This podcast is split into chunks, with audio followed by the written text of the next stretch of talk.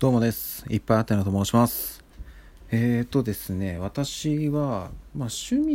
にあげるほどではないんですけど、それなりに映画は本数見てきました。と言っても、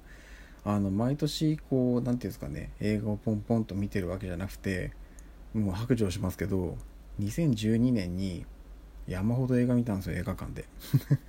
なのでね、あの、人生トータルでいくとね、映画館でそれなりに本数映画見てるなっていう結果的になるというだけでえーとね映画を全然見てない年の方が多いですね。うん。でどちらかというとうんとテレビで金曜ロードショーでやったりとかあとはえーとレンタルで DVD で借りてきてみるとかっていうのがほとんどでした。けどえーと映画館でも見てでその後 DVD でも借りてみてあとは金曜ロードショーでも見てっていう感じで、えー何回も見たんですけど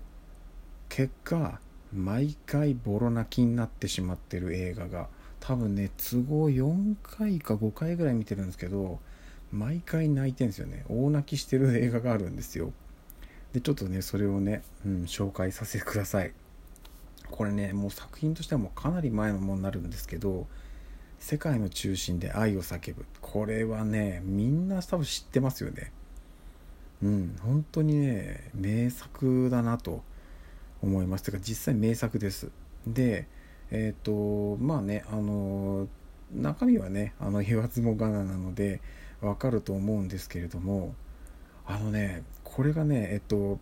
うんとなんで私がボロボロ泣いてしまうかというとまあもちろんね作品が素晴らしいんですけど私のねその作の見方にちょっと問題がありまして問題というかあの特に、えー、と DVD でレンタルで借りてきた時映画館ももちろん泣きました。で金曜ロードショーでやった時もこういやいいなってこう泣いたんですけど DVD で見た時はねむちゃくちゃ泣いたんですよ。でこれなんでかっていうとあのね作中にえっ、とだから長澤まさみさんがえっ、と声をね録音したテープがあってそれをえーっとそのまあ男の子が森山未来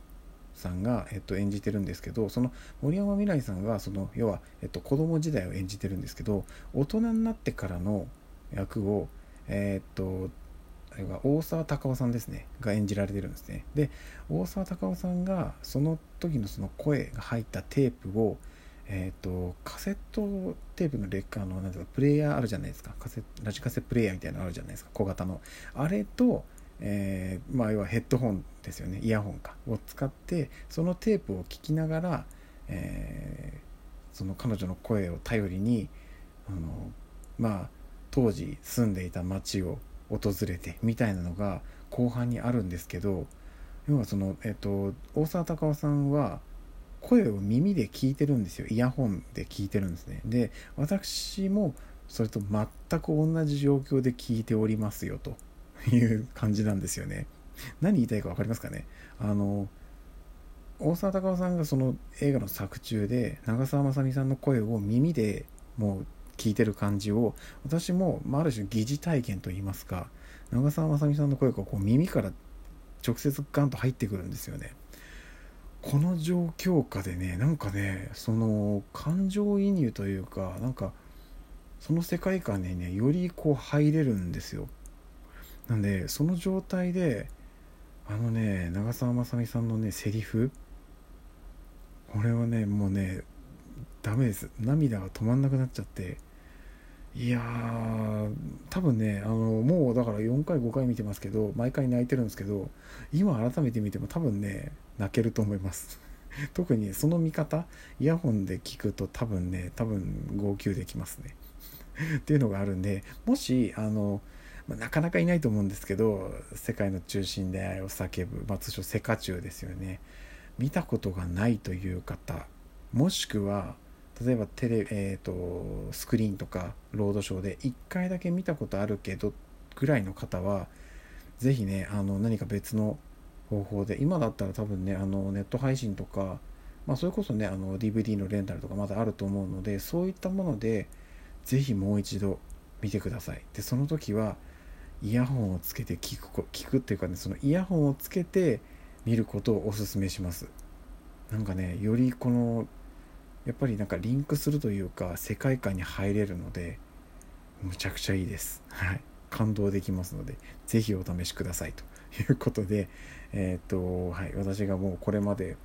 人生でいろいろ映画見てきましたけど何回見てもボロ泣きしている世界の中心で愛を叫ぶのおすすめの見方をご紹介させていただきました。はい。以上でございます。あの今日はね生誕祭ということで生誕祭？うん。あの誕生日ということでね年の数だけ音声配信37本配信しておりますのであのこれ以外にもね他のやつもぜひ聞いていただいてもしかしたらね面白いなと思ってもらえるものがあるかもしれません。お時間あれば別の声も聞いてください。よろしくお願いいたします。はいということで聞いていただきありがとうございました。また、えー、次の配信でお会いしましょう。